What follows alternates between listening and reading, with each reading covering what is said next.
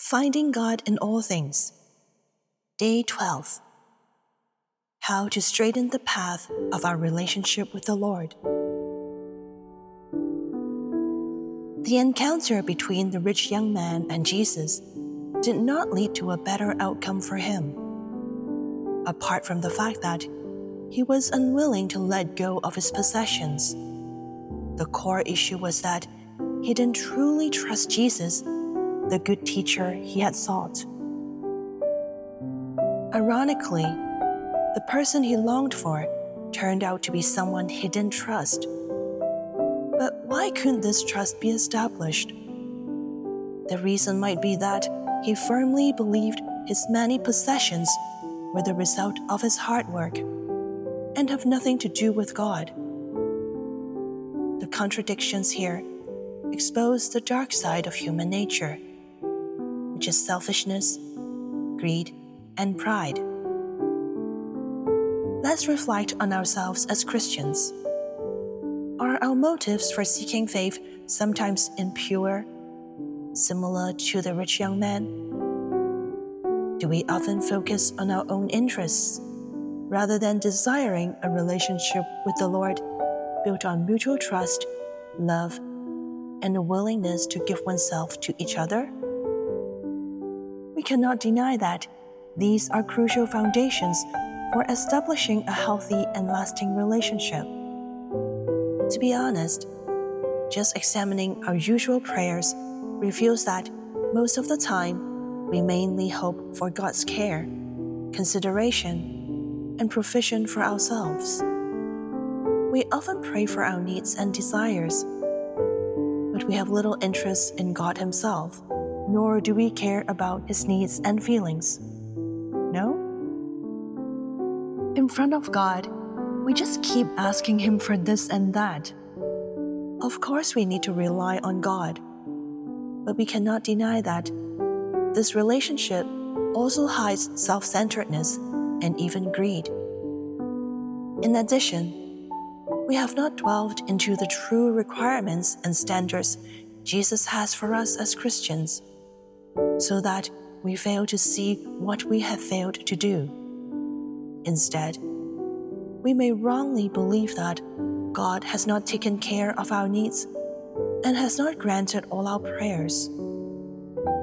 When we are dissatisfied, we are like a greedy child, very unlovable. And when God answers our prayers in other ways, we are too slow to understand and blame God for not being able to deliver. Not only are we not grateful, we also lose faith in God. We have really misunderstood this good teacher, this God who loves us so much. If we realize that we have this tendency, we need to take heart. The consequence of the above problems is that we lack awareness and gratitude for the tangible and intangible gifts in our lives.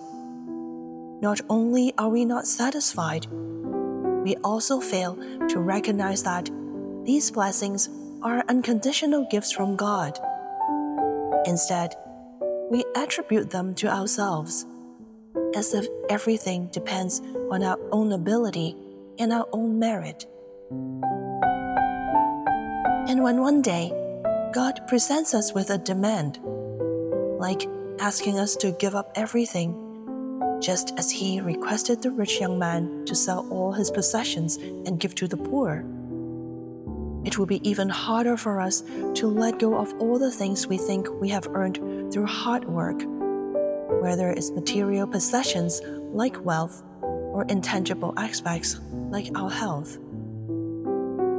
Under the influence of this kind of thinking, it is no wonder that the rich young man seemed completely unable to hear the important words that Jesus clearly told him. After selling all his possessions and giving to the poor, he would have treasures in heaven. However, the rich young man's attention was solely on losing what he considered his life's foundation, his many possessions. How could he not go away grieving? From this example, we can see that the shortcomings of our character and sinful nature affect the image of God in our minds and our relationship with God. Please do not underestimate this issue because it can lead to erroneous understandings and interpretations of God or events in our lives, influencing our reactions and motivations for corresponding actions. This directly impacts the outcome of situations and creates obstacles in relationships.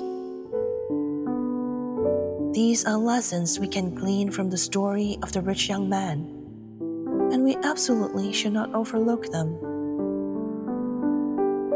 Hopefully, you will agree that this less than ideal situation ultimately has a serious impact on our willingness to put God first in our lives and make Him our ultimate love. This once again explains why we need to diligently examine ourselves every day, reflecting on our personal deviations and sinful nature to straighten the path of our relationship with the Lord.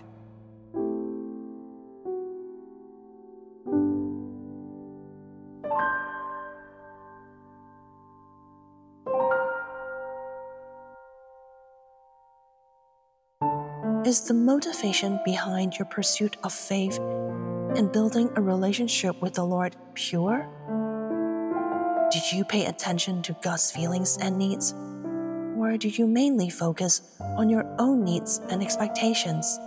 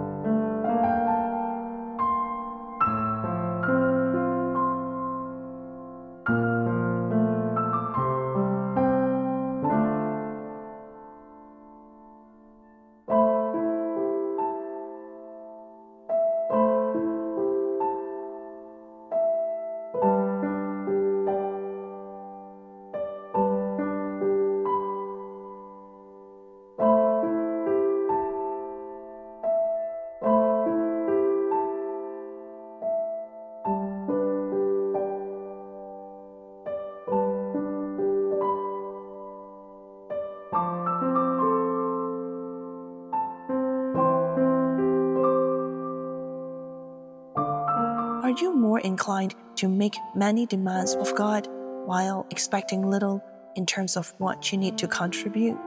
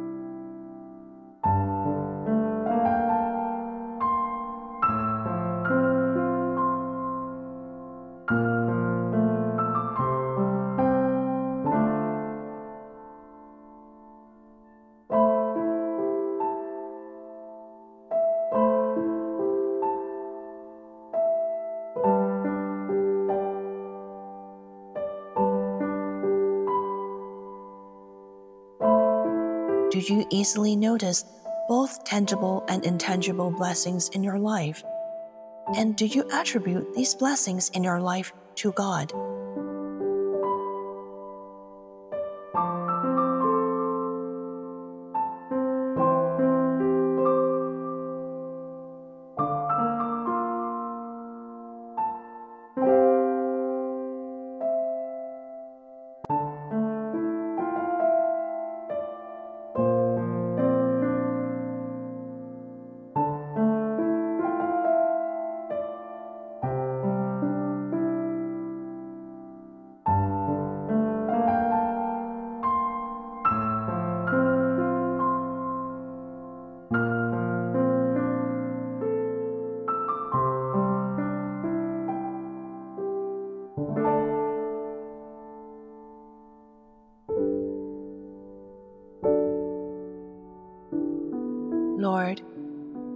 Once again, thank you for giving me an opportunity to reflect today.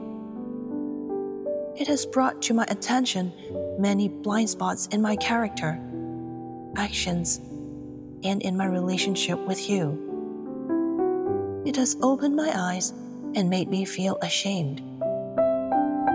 I realize that I have not been attentive and have not taken these matters to heart. I believe that I have hurt you in the past, perhaps even pierced your heart. Lord, I apologize for my selfishness, greed, pride, and the harm I have caused you because of them. I am sorry, my beloved God. Please forgive me. Because of these blind spots, I have been unable to see and feel how good you have been to me. I pray for the grace to have a heart to examine myself daily, learn to empathize with you, and develop a sensitivity to care about your feelings and needs. Lord, I love you